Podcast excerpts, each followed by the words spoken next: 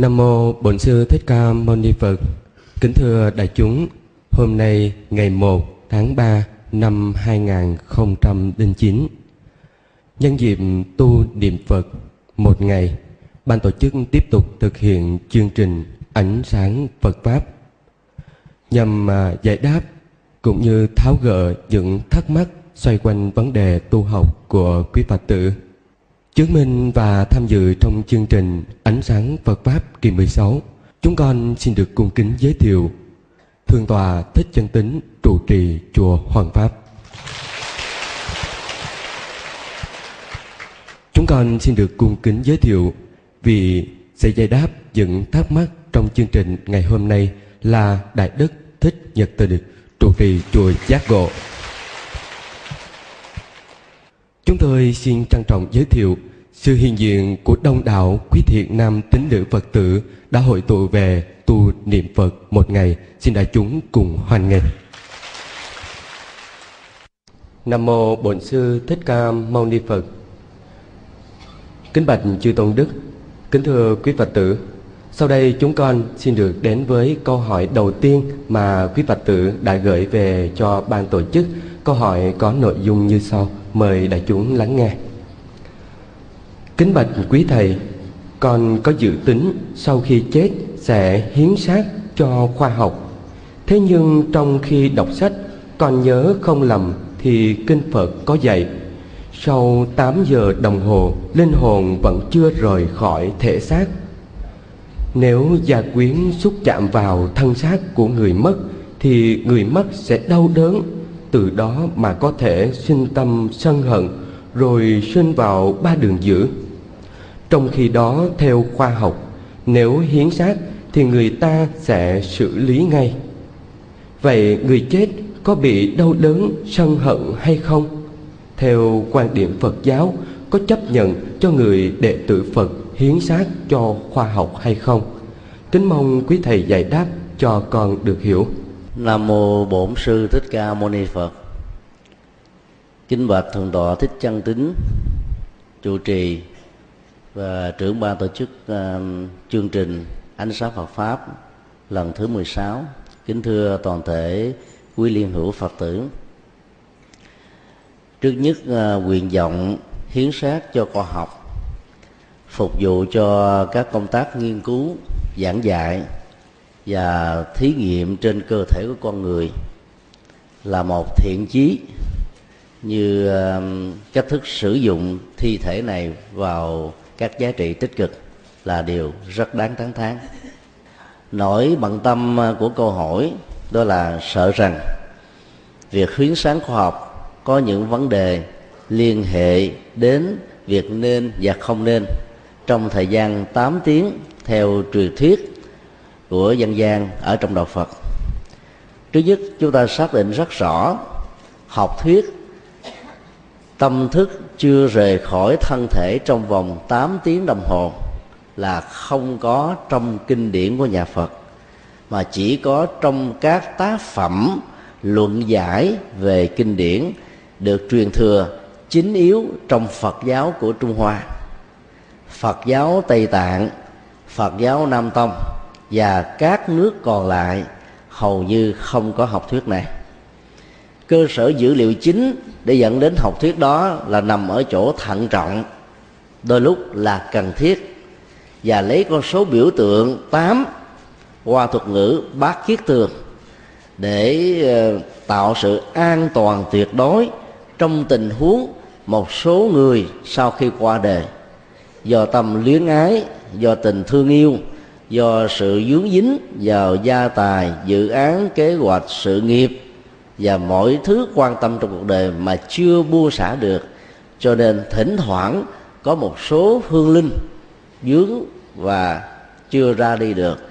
Sợ trong tình trạng đó, cho nên các vị tổ sư trung hoa đã phương tiện hướng dẫn để 8 tiếng trong thời gian đó các khóa lễ, tụng niệm, bái sám cho hương linh lắng nghe được Phật pháp nhiệm màu mà ra đi một cách nhẹ nhàng và an toàn hơn. Các bản kinh um, thuộc truyền thống Nam Tông đưa ra một ảnh dụ. Nếu ta cầm một nắm thóc ở trên lòng bàn tay hất thảy nó lên trên hư không, thì ngay trong tích tắc các hạt thóc rời khỏi lòng bàn tay, nó phải có điểm rơi và có địa điểm để rớt. Điểm rơi, điểm rớt đó có thể tiếp tục là lòng bàn tay, có thể là ngoài lòng bàn tay, có thể trên mặt đất, có thể trên cái bàn, hay một bất kỳ một nơi nào khác. Nhưng điều chắc chắn rằng là khi hắt lên không còn nằm trong bàn tay nữa. Điều đó dẫn đến một kết luận rằng sau khi con người qua đời, nếu không phải những lý do vừa nêu bởi sự chấp trước về cảm xúc, thì phần lớn tất cả mọi người và mọi chủng loại sinh vật có tình thức đều phải tái sanh theo nghiệp tình huống chưa được ra đi, lẫn lộn giữa cảnh giới sống và cái chết, do không thừa nhận chết là một hiện thực, thì mới bị lưu giữ lại ở cảnh giới trung gian, được gọi trong kinh điển nhà Phật là ngạ quỷ. Như vậy, ngạ quỷ cũng là một hình thức tái sinh. Và khi đã tái sinh, làm ngạ quỷ, tức là hồn ma bóng vía, không có thân thể vật lý, chỉ nhiên cái dòng cảm xúc và ý thức cảm nhận được từ luồng sống tâm của con người mạnh hơn là các con người bình thường với chức năng của các giác quan. Mắt thấy, tai nghe, mũi, ngửi, lưỡi nếm, thân xúc chạm vân vân. Do đó, nỗi quan tâm và chuẩn bị chu đáo cho 8 tiếng tượng trưng cho bát kiết tường là một biểu tượng ở trong Phật giáo, chứ không phải là một sự kiện bắt buộc phải là như thế chính vì thế, lối suy luận sau khi chết nếu có người thân hoặc là âm công ở bên nhà tỳ đụng vào trong cơ thể của người quá cố, sẽ khởi sinh ra hai ý niệm, một hoặc là nuối tiếc, hai hoặc là sân hận, từ đó dẫn đến tình trạng tái sanh ngoài ý muốn, có nghĩa là đọa lạc vào những cảnh giới thấp kém, là điều hoàn toàn thiếu cơ sở của kinh điển do đó, quý phật tử hãy an tâm, vì các hương linh nếu chưa được siêu, tâm thức của họ mạnh và trực quan rất nhiều lần so với con người bình thường. Con người bình thường chúng ta có thể cảm nhận được thái độ của người khác thông qua sự quan sát và suy luận. Có lúc quan sát và suy luận sai, có khi là đúng, nhưng người có kinh nghiệm chỉ cần nhìn vào ánh mắt, nụ cười, dáng đi, cách thức biểu hiện là ta biết người đó đang truyền thông cho ta một thông tin với nội dung gì? Còn người chưa được siêu, cảm nhận của họ bén nhạy hơn ta rất nhiều. Cho nên, nếu là người thân, thương tưởng họ, lo lắng cho họ, rửa cơ thể họ bằng rượu, rồi mặc áo quần cho họ để chuẩn bị cho một cuộc tiễn đưa trở về với đất nước gió lửa giúp cho họ được tái sinh, tâm trạng đó, tấm lòng đó người âm nếu chưa siêu cảm nhận được hơn chúng ta. Và do vậy, không có lý do gì để họ phải khởi tâm sân hận phiền não khó chịu để dẫn tới tình trạng bị lẳng quẩn trong cảnh giới của tái sinh. Hơn nữa, những người làm công tác âm công, khi làm việc đó cũng phát xuất từ cái yêu cầu của gia đình. Cho nên các nỗi sợ hãi như trên chỉ xảy ra trong những tình huống hết sức là hạn hữu mà phần lớn người ta không chấp nhận cái chết như là một sự thật mới có thể có, hoặc do không hiểu chi về Phật pháp cả, thì mới có thể có. Đối với tình trạng hiến xác cho học thì hoàn toàn khác. Quy định của các trường đại học y ở trên nước Việt Nam và toàn thế giới, sau khi một người nào đó qua đời, nếu thân thể không bị dập nát và không bị những chứng bệnh truyền nhiễm thì thân bằng quyến thuộc của người có ý định thí sát sẽ phải đem thi thể hoặc là báo cho trường đại học đó biết trong vòng 12 giờ đồng hồ. Như vậy, việc tiếp nhận xác sớm nhất là 8 tiếng trở lên. Ít khi ai báo liền lắm. Người ta còn muốn có những cái tình cảm lưu luyến dành cho người vừa mới ra đi. Do đó nếu quý vị vẫn chưa an tâm thì từ 6 tiếng trở đi quý vị hãy báo thủ tục từ trường đến nhà để tiếp nhận cũng phải mất vài ba tiếng là ít nhất. Do vậy việc tiếp nhận thi thể để đưa về nhà hoàng của bệnh viện y để sử dụng vào các mục đích nghiên cứu y khoa và giảng dạy là điều có thể tạo ra sự an toàn mà ta không nên quá bận tâm. Điều um, thứ hai nữa là việc hiến sách cho khoa học đó, nó giúp cho chúng ta thực tập một cách triệt để học thuyết vô ngã ngay thời điểm ta phát tâm hiến sát và ngay thời điểm cái chết diễn ra như là một hiện thực. Bình thường chúng ta đang rơi vào cái tình trạng là chết không toàn thay hay là chết toàn thay được hiểu là kém phước báo hay là có phước báo dẫn đến một thái độ sáng suốt hơn cái chết phục vụ cho sự sống cái là những nghiên cứu để mang sức khỏe, hạnh phúc và sự bình an cho con người là một cái sự chuyển tiếp cực kỳ có ý nghĩa trong lịch sử y khoa của con người và đặc biệt là trong mấy chục năm trở lại đây. Do đó, khi thực tập hiến sát đó, thì ta phải phát một tâm hết sức là quan hỷ và hiểu rất rõ là các hành giả Phật giáo nói chung và tịnh độ tông nói riêng. Chúng tôi hiểu thức, hiểu rất rõ thân thể này không phải là tôi tôi không bị lệ thuộc vào thân thể này. Dòng cảm xúc, ý niệm má, nhận thức và tâm tư này không phải là tôi. Tôi không để bị kẹt vào những thứ đó.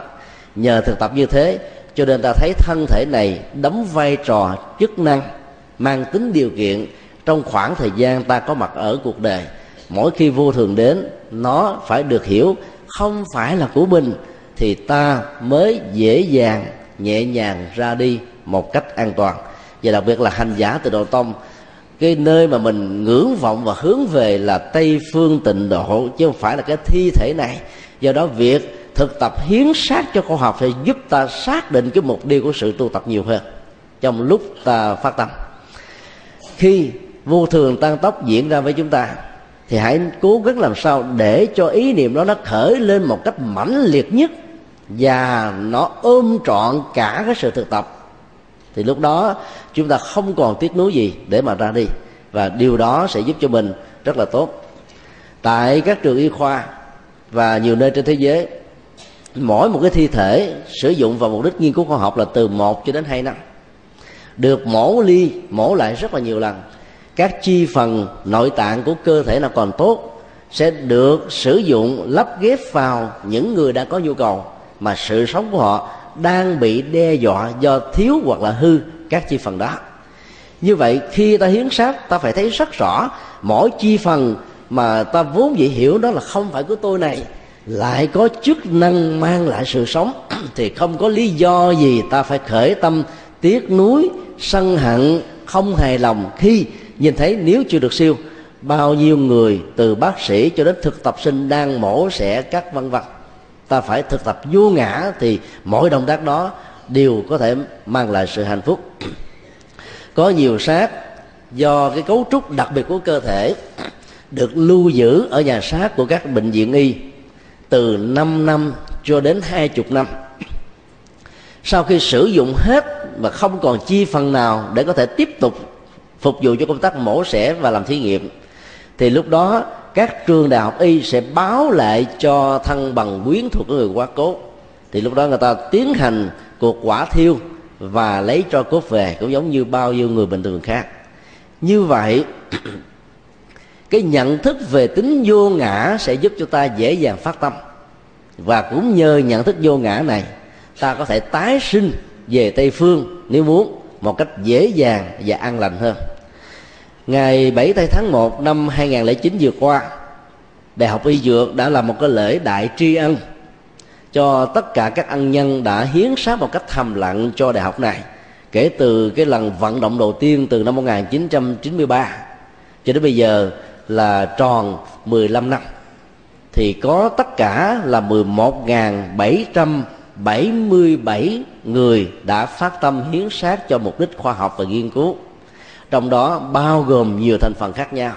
Tu sĩ phật giáo có, giới chức chính quyền có, cái văn nghệ sĩ có, các ờ, người thành công trong xã hội có và ngay cả những người nông dân. Hết sức là bình dân và hết sức là bình thường trong xã hội.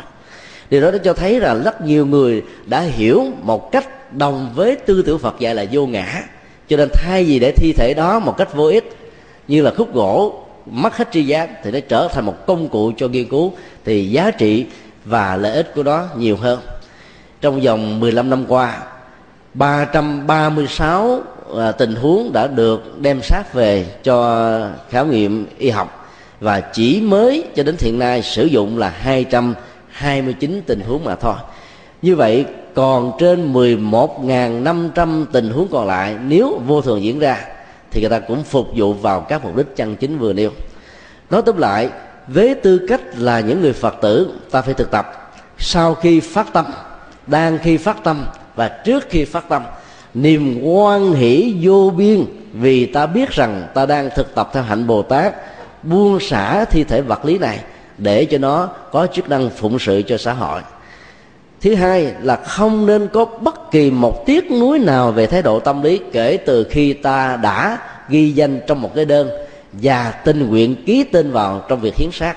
Vì thái độ tiếc nuối, sự do dự, chần chừ, thiếu quyết định sẽ làm cho chúng ta khi vô thường đến không thừa nhận cái chết diễn ra.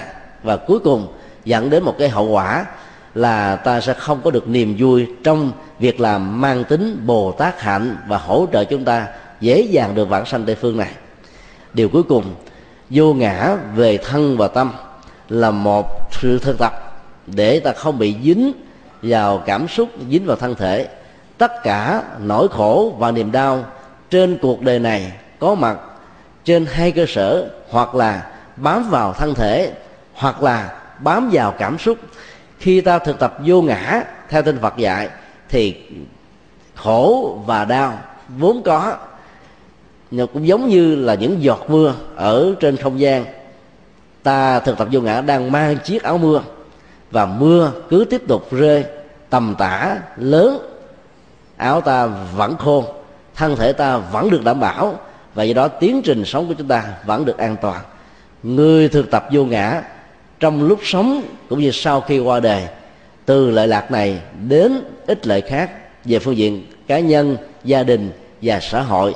Do vậy, hiến sát châu học trong tình huống của vô ngã là một điều vừa có ý nghĩa nhân đạo, nhân sinh, vừa có giá trị, đạo đức và tâm linh, đặc biệt là trong bối cảnh của hành giả tịnh độ tông. Vừa rồi à, đại đức giảng sư cũng đã trình bày cho chúng ta về vấn đề Ừ, sau khi chết thì ờ, thần thức ra khỏi và đi tái sanh. Lâu nay thì chúng ta được nghe rất nhiều về vấn đề sau khi chết chư tổ dặn phải sau 8 tiếng mới làm gì làm. Trong vòng 8 tiếng nếu làm xảy ra đau đớn thân thể thì người mất tức giận thì từ đó sẽ bị đọa lạc vào ác đạo. Thế nhưng mà hôm nay thì đại đức giảng sư lại nói là không có cái chuyện đó. Có lẽ rất nhiều phật tử cũng sẽ thắc mắc. Thì để uh, giúp cho những cái thắc mắc của phật tử thì cũng để xin hỏi lại đại đức giảng sư nó có những cái trường hợp chẳng hạn như có những người mất mà trong vòng 12 tiếng đồng hồ hoặc là hơn nữa mà thân thể vẫn tươi và không có tình trạng sình thúi như những cái cơ thể của những cái người khác. Thông thường những cái người khác thì chết khoảng chừng à, 8 hoặc là 10 12 tiếng thì bắt đầu có cái hiện tượng trương phình rồi hôi thối hôm trước chúng tôi có được xem cái đĩa của một uh, sư cô ở bên Trung Quốc. Mà chết sau 36 giờ đồng hồ không hôi hám mà người vẫn tươi chân tay vẫn mềm mại không có cái hiện tượng gì mà gọi là là hôi thối. Thì à, cái trường hợp này thì cũng uh, xin uh, đại đức giảng sư cũng hoan hỷ bổ sung.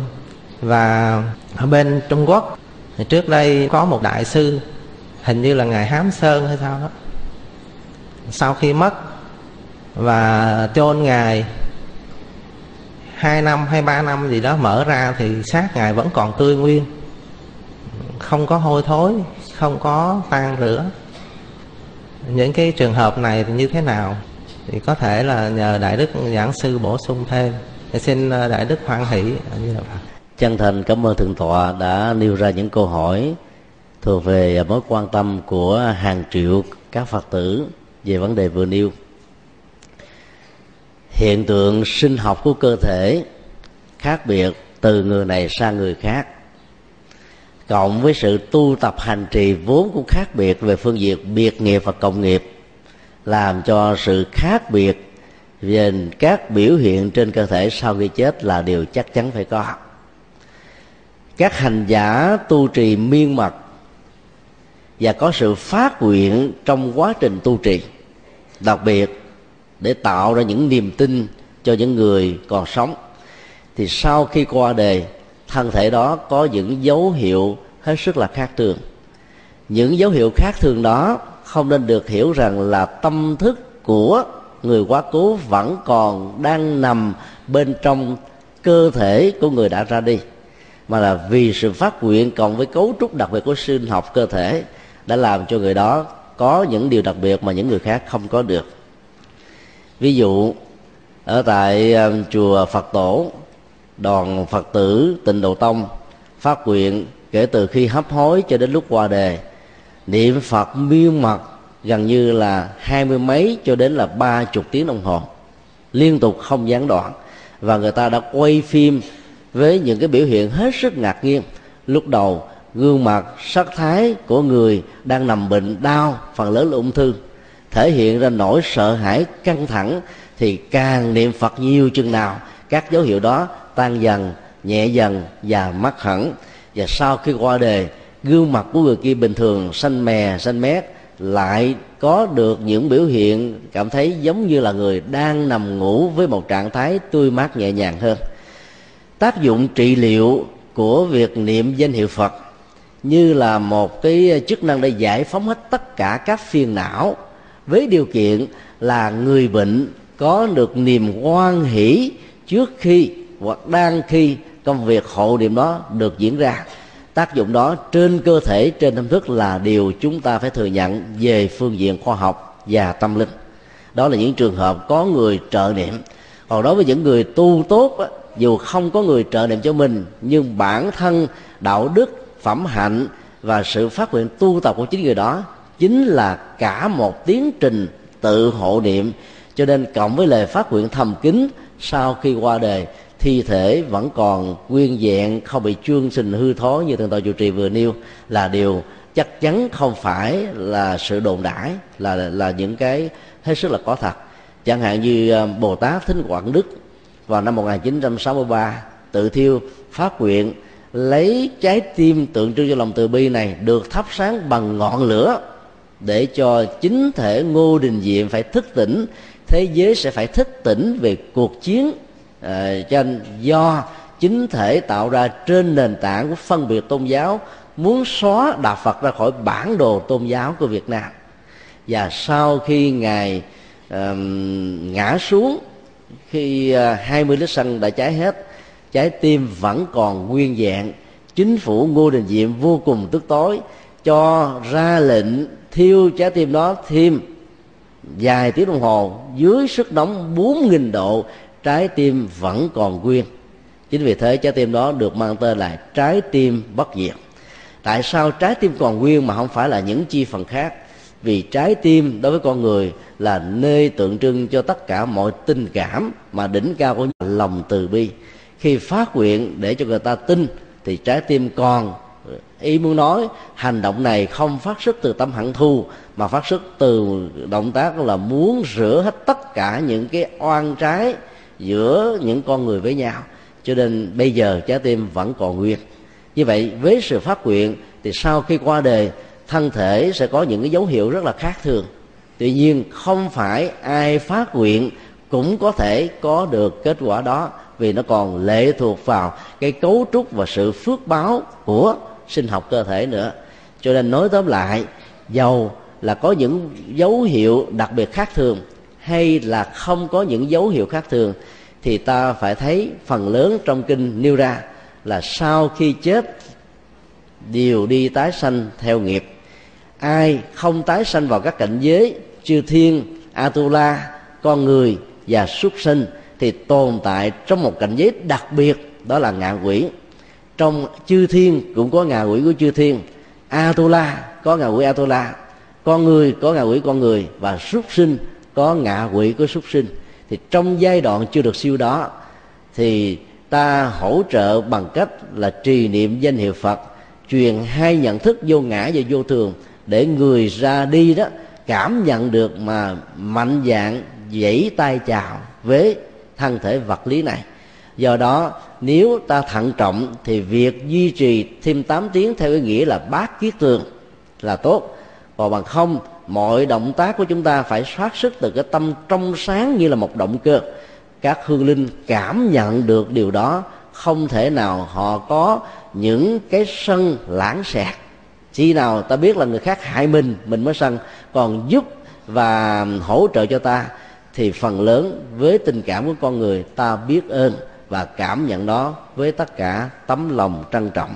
Cho nên rất mong quý phật tử an tâm, đặc biệt khi ta là một hành giả tịnh độ tông, có người hộ niệm, chính mình cũng tự hộ niệm, thì sau khi chết đừng nên bận tâm di chúc lại, phải làm thế này thế kia cho tôi vì nếu những di chúc đó không được thực hiện, lỡ mà quý vị chưa được siêu, tâm sân hận sẽ bắt đầu được xuất hiện. Cái đó mới chính là một cản lực cho tiến trình tái sinh.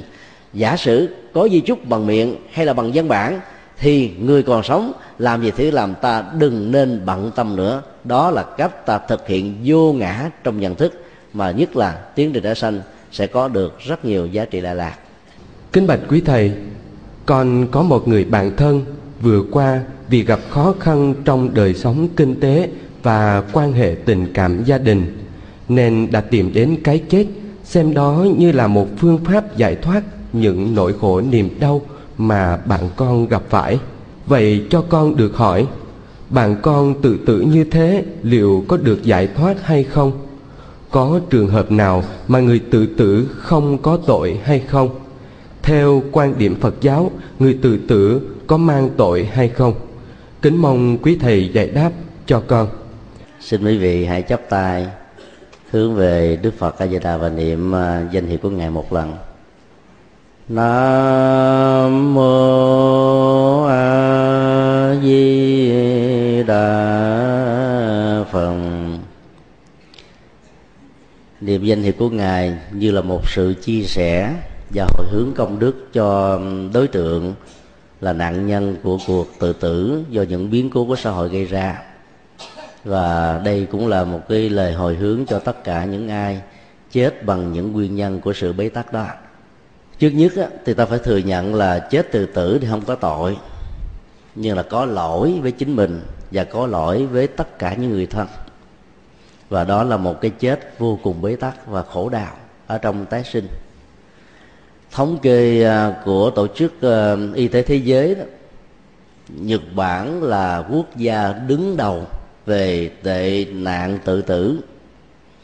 Mỗi một ngày trôi qua, tại Nhật Bản là có 90 người tự tử, Hoa Kỳ 50 người, Pháp 33 người.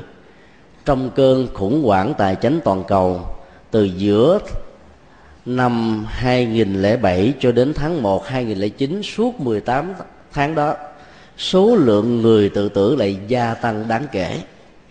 Thống kê còn cho biết cứ mỗi một năm, trên hành tinh này, có từ ba chục cho đến năm chục triệu người nỗ lực tự tử để kết thúc quãng đời khổ đau của mình.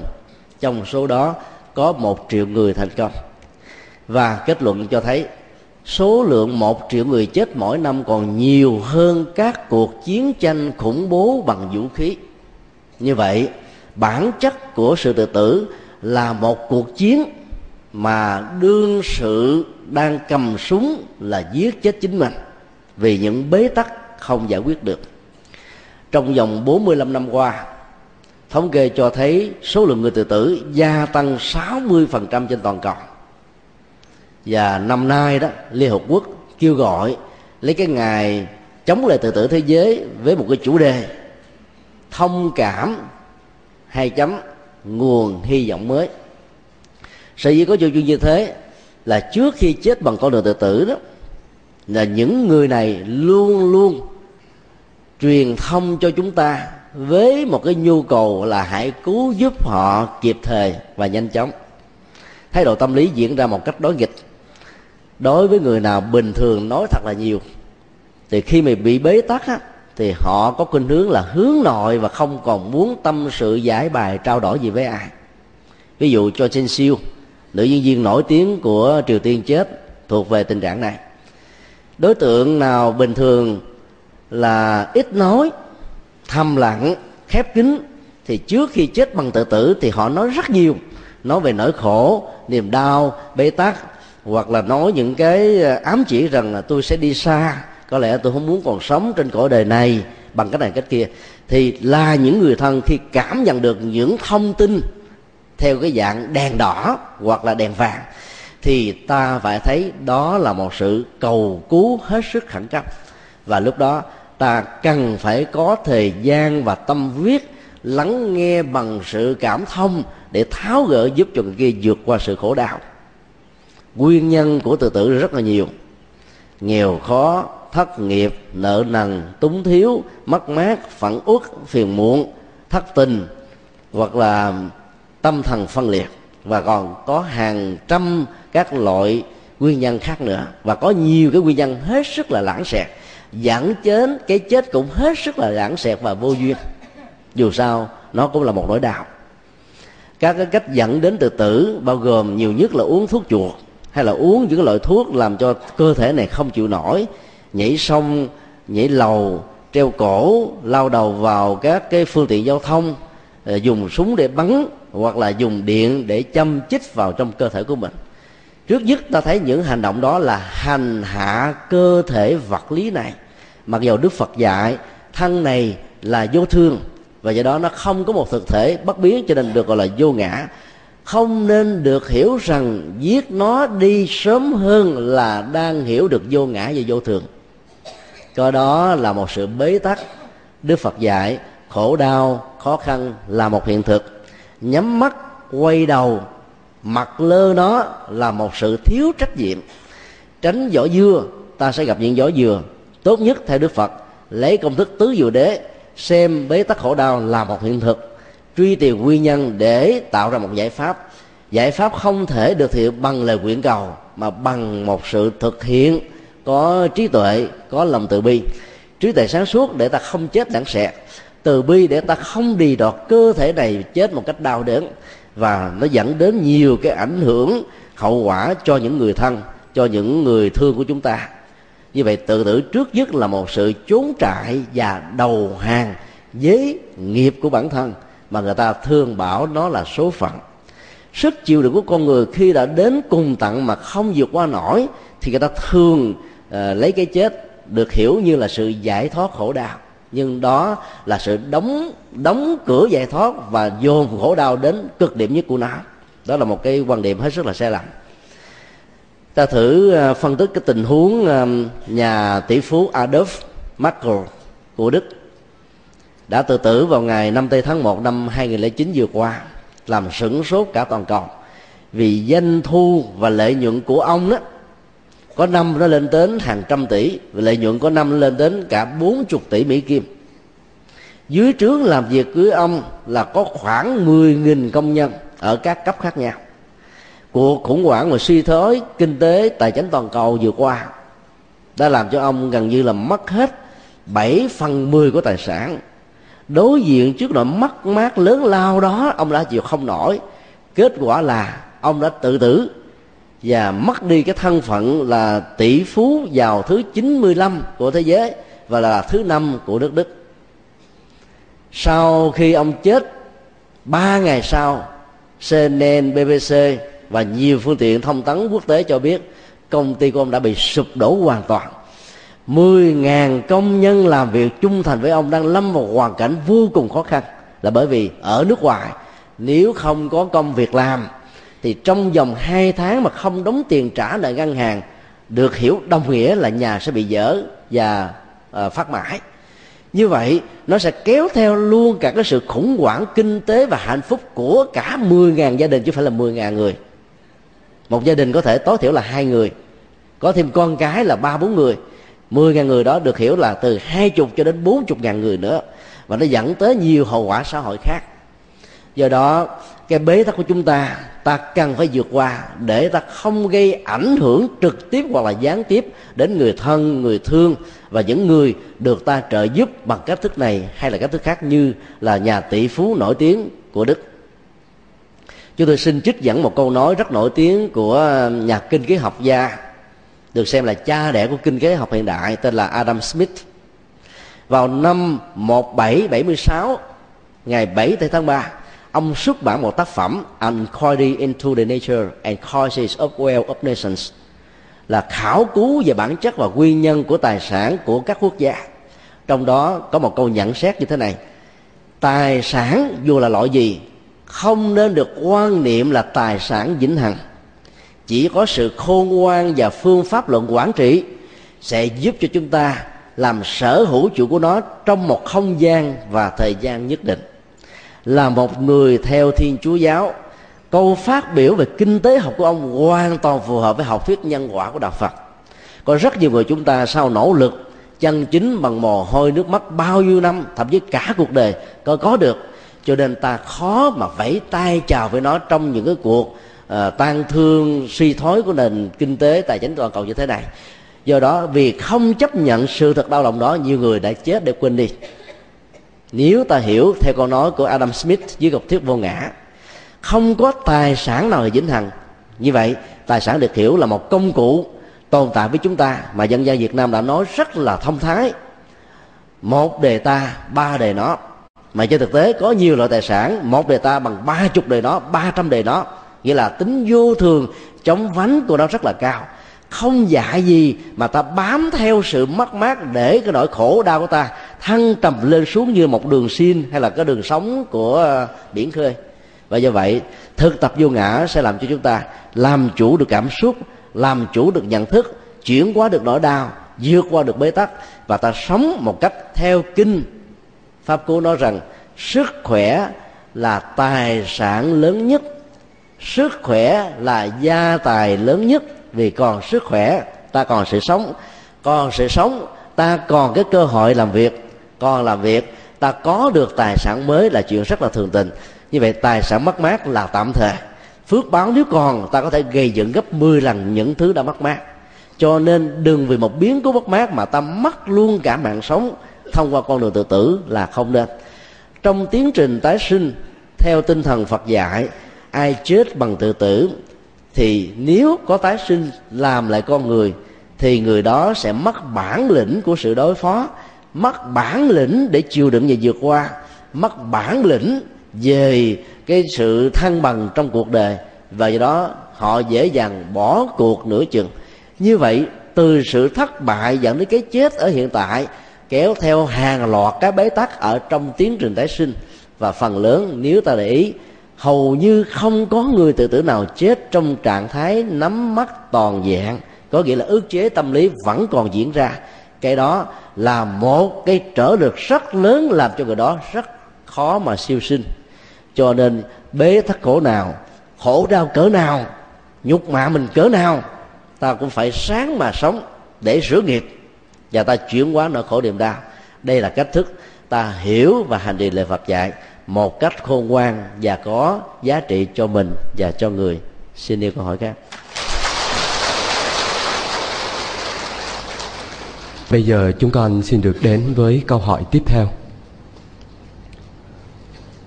Kính bạch quý thầy, con có một người bạn làm trong đội thi hành án xử bắn những tù nhân bị án tử hình. Theo quy luật nhân quả thì giết người sẽ đền tội. Trong khi bạn con tuân thủ theo pháp luật, chứ không phải theo ý muốn riêng của mình. Như thế, cho con được hỏi, bạn con làm công tác như vậy có mang tội hay không? Kính mong quý thầy giải đáp con được hiểu. Đây là câu hỏi khá lý thú và rất là hóc búa. Liên hệ đến hai vấn đề.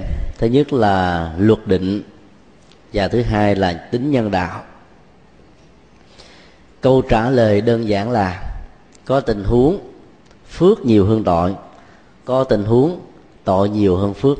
Sự khác biệt nằm ở cái tâm của người thi hành án dẫn đến cái chết của những kẻ mà luật pháp cho rằng là tội đồ của hạnh phúc đối với rất nhiều người uh, chân chính ở trong xã hội này. Trước khi phân tích vào điều đó chúng tôi xin mô tả cái trạng thái tâm lý và cái diễn tiến của một cái chết thuộc về dạng tử tù. Theo luật định khắp thế giới 3 giờ sáng các tử tù sẽ được đánh thức. Lúc đó đó, cái cảm giác mà các nhà khoa học đo về tâm trạng của họ đó, thì họ giật mình hoảng loạn chưa từng thấy khi nghe cái tiếng xích cản cản cản cản của chiếc chìa khóa mở cái cửa xà lift nó khủng hoảng đó nó trùm lên hết toàn cơ thể và dòng cảm xúc của người sẽ chuẩn bị chết. Nỗi đau dâng cao lên chưa từng có trong cuộc đời. Đó là một bế tắc. 4 giờ sáng các tử tù phải làm thủ tục hành chánh pháp lý cuối cùng. Họ sẽ bị dẫn tới cái nơi làm, làm thủ tục bằng tư thế là cung hai chân để khỏi bỏ chạy hoặc là phản ứng bạo loạn họ phải làm động tác lăn tay lý lịch tư pháp, rồi được tặng cho một bữa ăn hết sức là thịnh soạn, theo yêu cầu muốn ăn cái gì, rượu, thịt, cao lương mỹ, vị đều được thỏa mãn. Cái cơn khủng hoảng đó, phần lớn các tử tù không thể nuốt trôi. Cái thực phẩm mà mình thường gọi là món ruột, vì trong đầu của anh và chị ta chỉ còn khởi lên một ý niệm tôi sẽ phải chết. Trong tình trạng tôi chưa sẵn sàng chấp nhận cái chết. Có người khi hiểu được nỗi khổ niềm đau của mình tạo ra cho người khác là quá nhiều. Cái chết như rửa đi hết tất cả những cái đó. Cho nên họ thư thái, nhẹ nhàng và chấp nhận không có một sự sợ hãi nào. Sau đó, những người làm công tác tư pháp sẽ phải nhét một trái tranh thật là to vào trong miệng của họ và bịch lại bằng một cái băng keo hay là bằng một tấm vải mục đích không để cho những người này bị hoảng loạn mà cắn lưỡi tự tự chết trước khi được hành quyết. Vì cắn lưỡi tự tự chết sẽ bị truy tố trước pháp luật rằng là những người cai ngục này đang làm những công việc bức tử một người mà lẽ ra họ chưa được quyền để chết. Sau đó có một cái cuộc đối thoại nhỏ giữa viên quản giáo của trại trại giam và người tử tù. Thông thường viên quản giáo sẽ nói, hãy ăn đi kẻo làm ma đói xuống với âm phủ là không nên, và cố gắng làm sao tái sanh làm lại con người trở thành một người lương thiện. Rất nhiều người quản giáo không được sự hướng dẫn, cho nên nói bằng cái lời rất là nặng nhọc, quyền rủa, căng thẳng, không có chút tình người. Trong cái nỗi khủng hoảng sợ chết với cái mặc cảm tội lỗi dân trào chưa từng có, bị nện vào những câu nói như vậy thì cái nền mặt, cái cái dòng cảm xúc mặc cảm lại còn chuông sinh hơn bao giờ hết.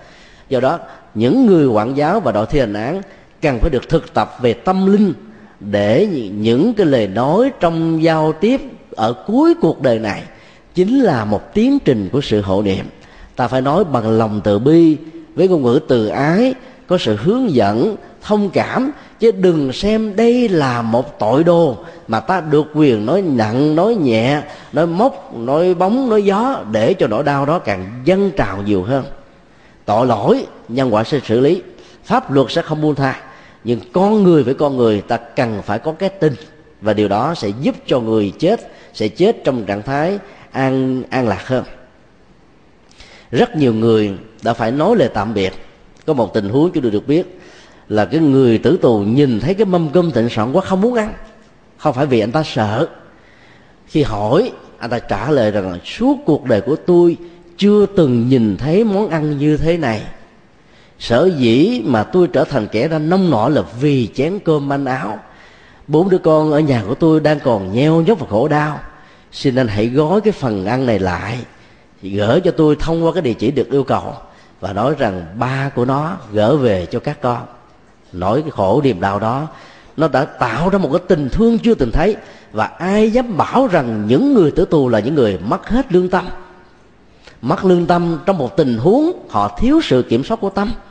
Nhưng khi nhìn lại với bản thân mình, lương tâm đó được sống dậy. Và cái này chính là một cái phương tiện rất tốt mà đạo Phật nói phải đi bằng sự chuyển hóa. Ta mới có thể chuyển hóa được nỗi khổ niềm đau do các tội lỗi đó gây ra. Luật pháp, ngục cai các phương tiện trừng phạt, thậm chí là tử tội, chỉ là sự ngăn chặn có hiệu quả chứ không phải là sự chấm dứt trong tiến trình của sự chuyển hóa. Đến 5 giờ sáng, họ bị bịt mắt, cùm chân, chối chặt đến độ không thể nào cựa quậy, nhúc nhích gì được hết. Sau đó họ đưa ra cái quảng trường, có một cái cột thật là chặt và sâu để cho họ không dùng dãy về bị ngã. Tất cả được ra hiệu lệnh để bóp cò, đồng loạt sau đó là một viên đạn ăn quệ cuối cùng. Nếu họ còn được sống sót, thì người đó được thả về. Trên thực tế, triệu triệu tình huống mới có một người có phước báo lớn ở nhiều đề để có thể không bị mất mạng trong mấy chục viên đạn được bắn qua một cách được huấn luyện. Ta nói đến cái tình trạng phân tích là người thi hành án đó có tội hay là không, nó lại thuộc vào thứ nhất là trong lúc chúng ta bắn người khác, ta phát xuất từ cái tâm như thế nào?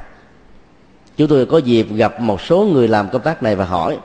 Thì cái lần đầu tiên mà họ bắn á, cái động tác bóp súng bùm một cái là họ nảy người lên. Thậm chí còn nhảy người hơn cả tử tù bị chết. Trong tư thế bị chói chặt. Cái gì đã làm cho họ phải làm như vậy? Vì họ nghĩ rằng tôi vừa giết một mạng sống cái nỗi ám ảnh đó đã làm cho nhiều người thi hành án này mất ăn bỏ ngủ đến mấy ngày trời. Cái nỗi ám ảnh đó làm cho họ bị ác mộng về ban đêm. Nhưng rồi họ được nhòi sọ các anh em cứ làm đi. Đây là một nghĩa cử cao thượng, tạo ra cái công bằng cho xã hội. Không phải các anh chọn nghề nghiệp, mà nghề nghiệp chọn các anh để làm công việc này cho cuộc đời. Dần già bóp cò riết rồi quen cái chết đã trở thành một sự chai lì và không ai còn bận lòng quan tâm nữa. Nếu người thi hành án trong lúc bóp cò mà nghĩ rằng đây là cái kẻ tội đồ, tôi phải giết để đại diện cho những người liêm chính bị bất công và cái niềm sân hận đó trỗi dậy, thì ngoài cái việc làm theo nhiệm vụ, ta đang khởi phát cái tâm giết người bằng ý thức. Và đó chính là một cái nghiệp rất là nặng. Cho nên theo thống kê, những người làm công tác bắn người chết, theo luật định, ít khi nào sống thọ được lắm. Là bởi vì họ không được huấn luyện về tâm linh của nhà phật. Sức mạnh của một cái quả, tỷ lệ thuận với động cơ và các hoạt động, hiệu quả ảnh hưởng tiêu cực đến xã hội như thế nào. Động cơ chiếm một vai trò rất quan trọng thiếu huấn luyện, lòng sân sẽ là cái động cơ chính và do vậy, động tác bút cò sẽ gieo một cái nghiệp rất là lớn. Cho nên phước giúp cho cuộc đời trong việc xử lý công bằng xã hội thì ít, mà tội của niềm sân hận không được huấn luyện thì lại cao. Trong tình huống đó, sự tổn thất trong nghề nghiệp này rất là cao. Do nên khi làm ta không nên um, có cảm giác là thích thú mà phải uh, huấn luyện như thế này. Động cấp bóp con chúng ta là giúp cho kẻ tử tù đó trở nên được thanh thản và trở về với các bụi thực hiện vô ngã. Và lúc đó ta phải hồi hướng công đức. Nếu những người đó biết uh, pháp môn tịnh độ tông thì hãy niệm thần chú giảng sinh danh hiệu của đức phật a di đà và quán cái lòng từ bi và mong cho cái người tử tù này đó rũ bỏ hết tất cả các nhận thức sai lầm của mình. Có một cái niềm phát khởi về việc làm mới cuộc đời. Và hồi sám hối tất cả những cái tội lỗi, thì trong động tác làm như thế đã truyền được một cái làn sóng tâm dao động đến người sẽ bị chết. Và lúc đó, cái nghiệp ăn quán giữa ta và người này sẽ giảm đi ở một mức độ tối đa, mặc dù không hết hẳn. Và cái phước nó sẽ có nhiều hơn là cái tội. Như vậy sự thực tập trong tình huống này là hết sức cần thiết. Chúng tôi xin um, kể một cái câu chuyện của một người hành án 45 năm. Ông ta tên là thượng tá hồ như ngọc ở gia lâm hà nội.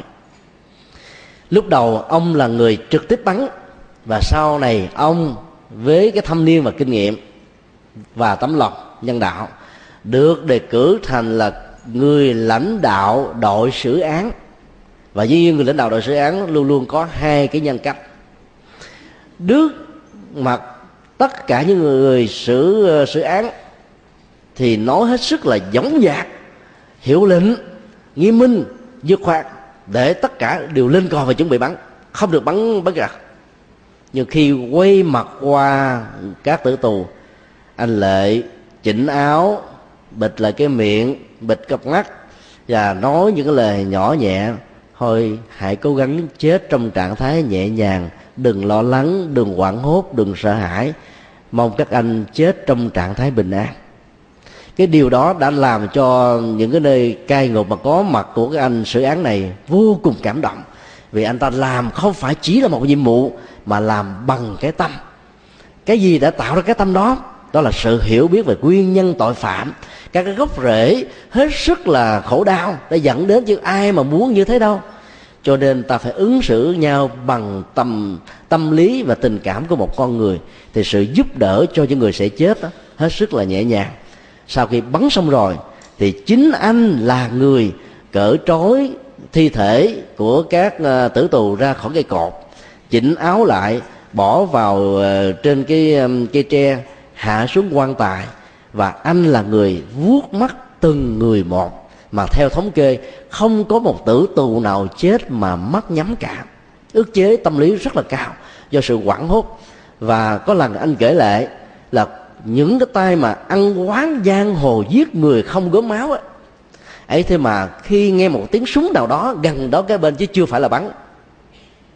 Xón cả ống quần đi không nổi lục cục lục cục té ngã. Cái độ khủng hoảng nó lớn như vậy. Do đó là những người thi hành đội án, ta phải hiểu được cái tâm trạng này dao động, có thể ảnh hưởng rất tiêu cực cho tiến trình trái sanh để ta phát khởi lòng từ bi, ôm người đó bằng trái tim của thương yêu như là những người thân ruột thịt của mình. Thì việc làm như thế phước sẽ nhiều hơn là tội. Bằng không đó nỗi khổ niềm đau sẽ làm cho rất nhiều người khởi lên cái tâm trạng uất hận và muốn trả thù. Đó là lý do người ta phải bịt mắt người tử tù lại cho không nhìn thấy được ai sẽ người bóp cò đưa mình về cái thế giới an nghỉ cuối cùng này đây. Họ sẽ bị bịt lại cái miệng để không còn những cái tiếng la thể hiện sự sân hận thật là lớn.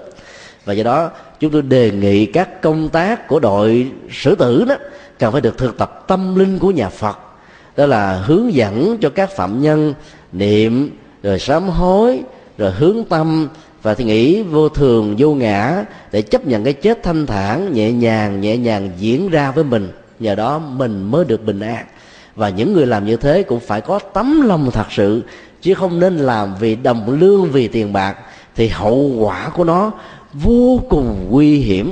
Cho nên ta phải làm sao làm cho người đó chết trong một trạng thái không còn tan thương lại, để khép để khép lại một trang trang sử, để khép lại cả một quãng đề của khổ đau do mình và cho người. Làm được như thế, kẻ còn lẫn người mất đều được lệ lạc. Xin yêu hỏi khác. Kính bạch quý thầy, bản thân con làm công tác kinh doanh, mở nhà hàng, bán rượu bia và các thức ăn mặn cho khách hàng do đó giết hại rất nhiều sinh mạng của động vật. Song còn lại lấy tiền sinh lời được từ buôn bán đi làm các việc từ thiện như bố thí cúng dường. Như vậy cho con hỏi, việc làm từ thiện của con có thể xóa đi tội lỗi mà con phạm phải hay không? Xin đại đức giảng sư một lần nữa từ bi giải đáp để chúng con được ân triêm công đức. Nam mô a di đà phật. Tràng vỗ tay đó nên được hiểu là một lời tán thán. Đối với người bất đắc dĩ phải làm một cái nghề mà sự giàu sang của họ đó được đông đo tính điếm bằng cái sự độc tố, bệnh tật và chết chóc của con người và các chủng loại súng sinh. Ta có thể kết luận đơn giản là hành động bố thí cúng dường trong tình huống vừa nêu là một sự rửa tội tốt rất nhiều lần so với cái người làm xấu hoặc là giết. Mạng sống các chúng sinh mà không có bất cứ một cái động tác giúp đỡ xã hội về phương diện mang lại lạc cho con người. Tuy nhiên vấn đề nó không nằm đơn giản ở chừng đó, mà nó đòi hỏi đến một sự quyết định. Trong một sự lựa chọn, cái này và ngưng những cái còn lại. Dĩ nhiên, ai nằm trong cuộc thì cảm thấy như đang nằm trong một sự mâu thuẫn nội tại giữa chén cơm manh áo và cái nghiệp mà ta phải làm. Trước khi chia sẻ điều này chúng tôi xin kể một câu chuyện nhỏ. Diễn ra cách đây vài năm khi cơn bão tấn công vào Louisiana, Hoa Kỳ làm à, rất nhiều những người sống bằng cái nghề chài lưới đó phải thất điên bát đảo. Mỗi một cái um, thuyền chài họ mua khoảng là 300 cho đến à, 800 ngàn đô la. Như vậy phải đầu tư rất là nhiều thì mới lấy lại vốn. Thì cơn bão đó đã làm cho nhiều chiếc thuyền bị hư. Thì có một phật tử làm bằng cái nghề thuyền chài. Có lần anh đã phát tâm cúng đến một ngàn cuốn kinh tụng hàng ngày do chúng tôi biên soạn. Khi chúng tôi qua thuyết giảng thì anh đến tâm sự, thầy ơi, gia đình tôi khổ quá, hỏi sao khổ? Bây giờ thuyền hư rồi, không có chài lưới được mua một chiếc thuyền mới mất đến mấy trăm ngàn phải đi vay ngân hàng tiền lãi đủ thứ hết á. Cho nên xin thầy cầu nguyện phật gia hội cho con vượt qua. Chúng tôi cười không biết cầu nguyện bằng cách nào đây. Anh vượt qua được là đồng nghĩa hàng triệu các sinh linh khác sẽ phải chết. Đức phật không biết có gia hộ được cho anh hay không. À, cho nên chúng tôi mới nói đùa nửa nửa thật nửa nửa nửa nửa vui. Đó là xin uh, chia buồn với anh về những chuyện mất mát, mà xin chiêu vui anh về những chuyện mà anh sẽ được. Anh nói, trời ơi, tôi nhờ thầy là cầu nguyện giùm mình. Thầy nói, chi vui thì chi vui sao? Thì anh trong thời gian mắc nghề đó, anh không phải tạo nghiệp thêm.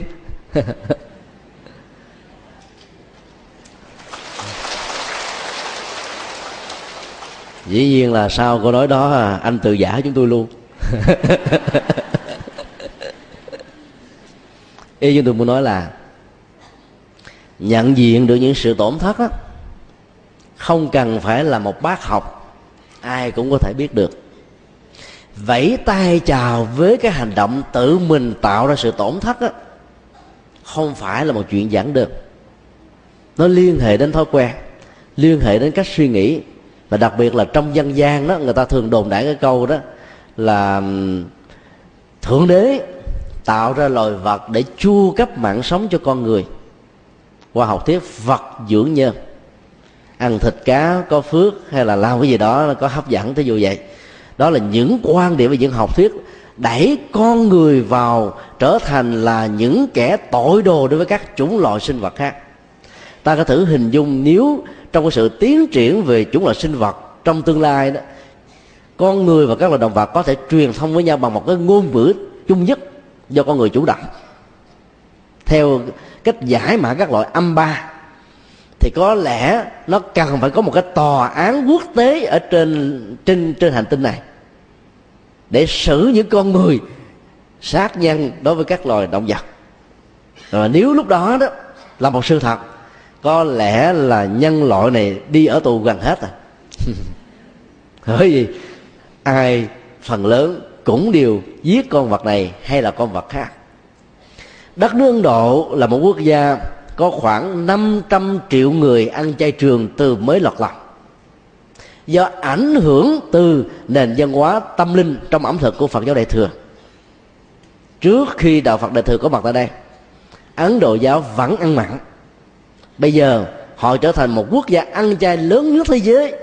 Ấy thế mà phật giáo chúng ta chỉ có các nhà sư bắc tông, các sư cô bắc tông ăn chay trường các phật tử ăn được một năm ba tháng, một tháng mười ngày, hay tối thiểu hai ngày là quý lắm rồi. Rất nhiều người ấn độ khi nghe nói phật giáo việt nam có lịch sử hai nghìn năm thì họ tưởng rằng đây là một quốc gia ăn chay trường. Nhưng khi biết rằng chúng ta ăn đủ thứ con, bao gồm là con chó, thì họ le lưỡi và hết muốn nghe chúng ta nói nữa. Cái bao tử này thông qua cái nhu cầu tiêu thụ đó đã trở thành một cái nghĩa trang thật sự. Ta chôn tất cả các loài chúng vật nhỏ hơn mình một cách ngổ ngang, còn hơn là Khmer đỏ giết người vào năm 1979 vậy. Xương sọ của chúng ta nghiền nát ra, không còn cái gì hết, để nhìn thấy. Khmer đỏ còn để lại cái xương sọ, xương sườn, xương ống, xương này, xương nọ, để chúng ta hình dung về một quá trình lịch sử hết sức là diệt chủng và đẫm máu còn chúng ta diệt luôn, không còn xương để mà nhìn thấy nữa.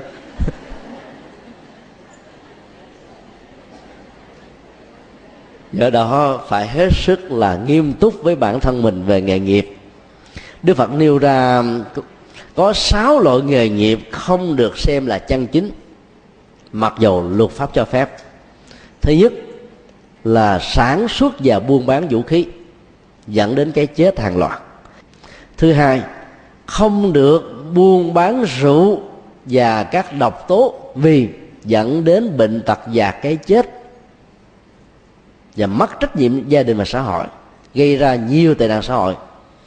Thứ ba, không được buôn bán thân thể con người, tức là chủ nghĩa nô lệ. Bị lên án vì cha đập nhân phẩm con người thấp nhất.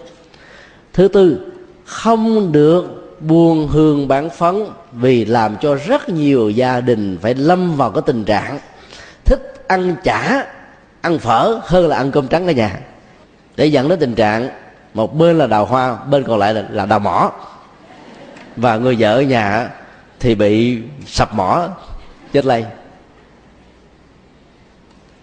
Cái nghề thứ năm là đồ tể. Vì giết biết bao nhiêu là mạng sống trong tư thế chúng đâu có sẵn sàng chịu chết để phục vụ cho chúng ta. Ăn và thứ sáu là các hoạt động môi giới liên hệ đến năm cái nghề vừa điêu như vậy, quán nhậu là nguyên nhân trực tiếp của các tệ nạn xã hội và bệnh tật. Và do đó, người phật tử mà kinh doanh về lĩnh vực này đó, dĩ nhiên phước báo chúng ta tạo ra từ đồng lương một lời ba. Chuyện đó khó thể phủ định. Cái hậu quả nghiêm trọng mà ta phải gánh lấy phần lớn ở cuối cuộc đời. Một người hoặc là nhiều người trong người thân của những người làm nghề như thế đó sẽ có những cái chứng bệnh liên hệ đến tâm thần. Hệ có những cái chứng bệnh bị khủng hoảng tâm lý một cách nghiêm trọng. Bởi vì trong quá trình sống của chúng ta chúng ta đã gieo những hạt giống dẫn đến những cái khủng hoảng như thế này mà chúng ta lại không hay không biết còn làm nghề đồ tể, hay là nghề bán um, thực phẩm mặn thì nó cũng dẫn đến cái sự tương sát một cách um, nhiều như thế. Cho nên ta phải hết sức là thận trọng để tìm một cái nghề khác tốt hơn. Tìm nghề khác tốt như thế nào? Chúng tôi xin kể một cái ví dụ. Có một phật tử ở miền bắc làm cái nghề là giết các loại côn trùng để bảo vệ các loại thực vật. Dĩ nhiên ở đây nó khác hơn là cái nghề Ờ, là quá nặng, là chỉ có giết mà thôi. Tức là giết côn trùng bảo vệ thực vật hoa màu mới tụ trái cho chúng ta thành quả sản nông. Và do đó con người mới có để mà sống nhờ đó giảm bớt đi cái tệ nạn là giết các loài chúng vật khác. Ở đây tội và phước nó song song với nhau. Triệu triệu triệu triệu triệu các loài côn trùng bị giết chết. Nhưng cái phước cho con người nó luôn luôn là lớn hơn những cái phước đối với những loài côn trùng như thế này. Và nếu ta làm không phải vì để tìm đồng lãi, mà vì ờ, cái việc mà phát triển ờ, theo công thức phi nông bất ổn của mặt đến chi. Thì lúc đó đó, ta gieo trồng những cái giá trị để làm phát triển bền vững cho một quốc gia và bảo tồn được các danh đại văn hóa của dân tộc. Thì lúc đó cái phước này nó sẽ nhiều hơn là cái tội trong cái nghề mà ta dấn thân làm. Tuy nhiên tội nó vẫn có. Sau khi nghe phân tích thì nhiều người sẽ có hết sức là dè dặt sợ hãi, không biết là mốt làm cái nghề gì. Ngày nào cũng phải giết. Giết con vật này, con vật kia. Có nhiều người ăn chay trường, nhưng mà làm thịt cá mặn cho chồng, cho con mình ăn. Và tự tay mình thọc quyết ơn ừ lắm. Do đó ta cố gắng làm sao đừng nên giết trực tiếp nếu ta chưa có thể chuyển hóa được thói quen và chưa mạnh dạng để bỏ những cái nghề như thế này. Có người nói là ăn đồ thủy hải sản đồ sống á, thì nó ngon hơn. Dĩ nhiên nó chỉ là một ảo giác của vị giác mà thôi. Ta quen hiểu như thế. Chỉ còn những cái đã chết rồi, nó cũng không đến nổi do đó ta giảm được cái nghiệp trực tiếp. Từ một thói quen giảm xuống, đến độ từ từ ta bỏ và vẫy tay chào và nó luôn vẫn là cái sự an toàn tuyệt đối. Như vậy, có nhiều người hỏi, nếu tôi không làm tiếp tục những nghề như thế, thì người khác cũng làm? Như vậy tôi là một phật tử, tôi làm, tôi còn hồi hướng công đức để mong cho chúng được giảng sanh tây phương. Còn hơn là những người kia, mong cho chúng được tái sanh hoài để họ không bị thất nghiệp thì sao? Nếu phát tâm thật sự như thế thì tương đối. Ok. Còn đó là một lời biện hộ thì tội và nghèo nó còn nặng nề hơn hơn hơn nữa. Dù là phát xuất từ động cơ nào thì ta biết là đã gieo cái chết của các chủng loại thì ta phải phải đền đền trả nó dưới nhiều hình thức khác nhau. Lệ và hại phải được đem lên thành một cán cân, đồng đo, tính điếm, hết sức là cẩn trọng, vì chết không phải là dấu chấm cuối cùng.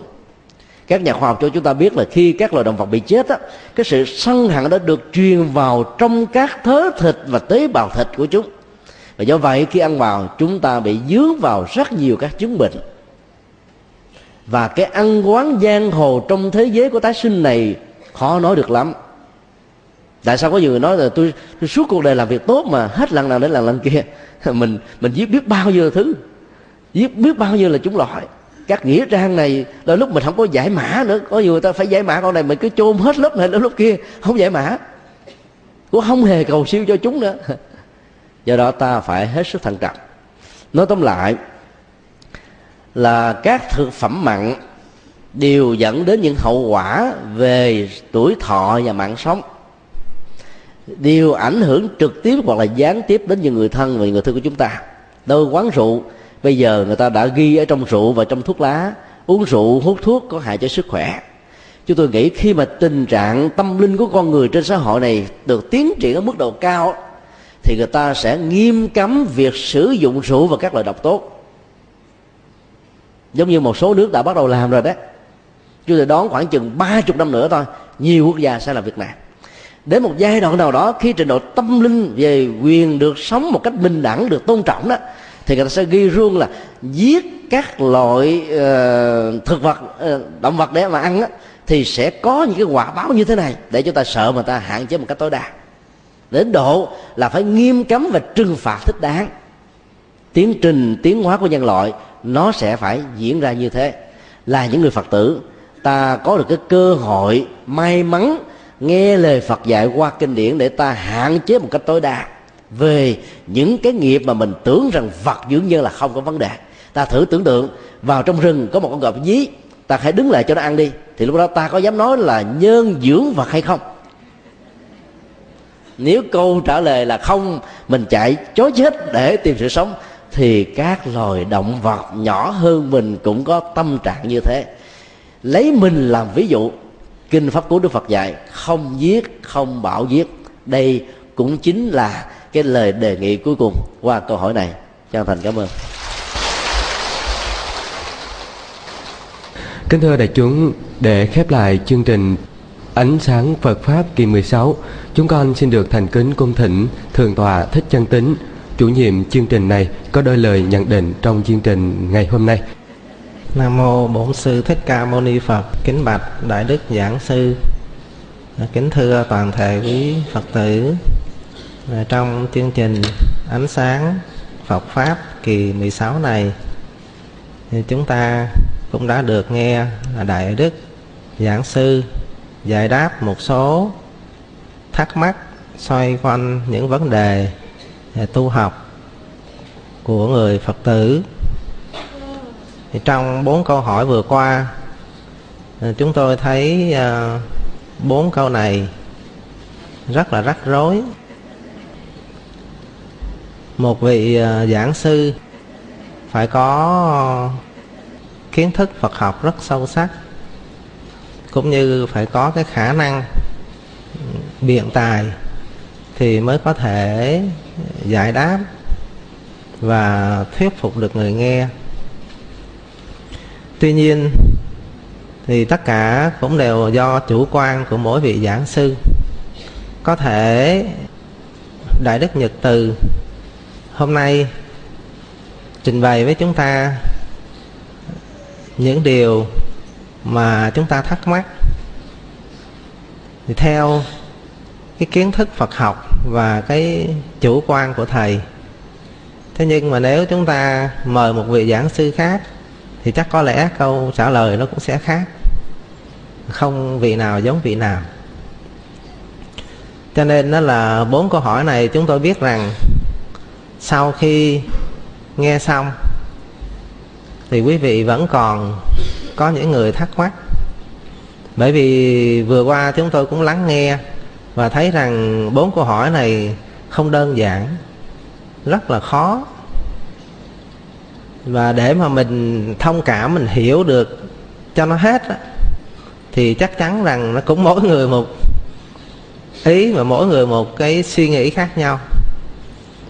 Vậy thì ờ, chúng tôi rất mong mỏi ờ, sau cái buổi này là quý vị về cố gắng nghe lại những lời của đại đức giảng sư trình bày. Nếu quý vị chưa thỏa mãn, thì chúng ta tiếp tục đặt câu hỏi. Và có dịp khác, thì đại đức sẽ tiếp tục triển khai thêm để cho chúng ta được rõ. Thì cũng mong rằng ờ, đại đức giảng sư cũng hoan hỷ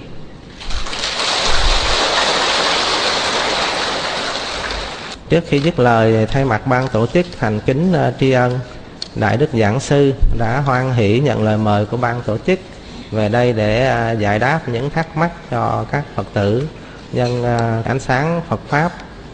Kỳ 16 này, kính chúc đại đức luôn pháp thể kinh an chúng sinh dị độ và phật sự viên thành.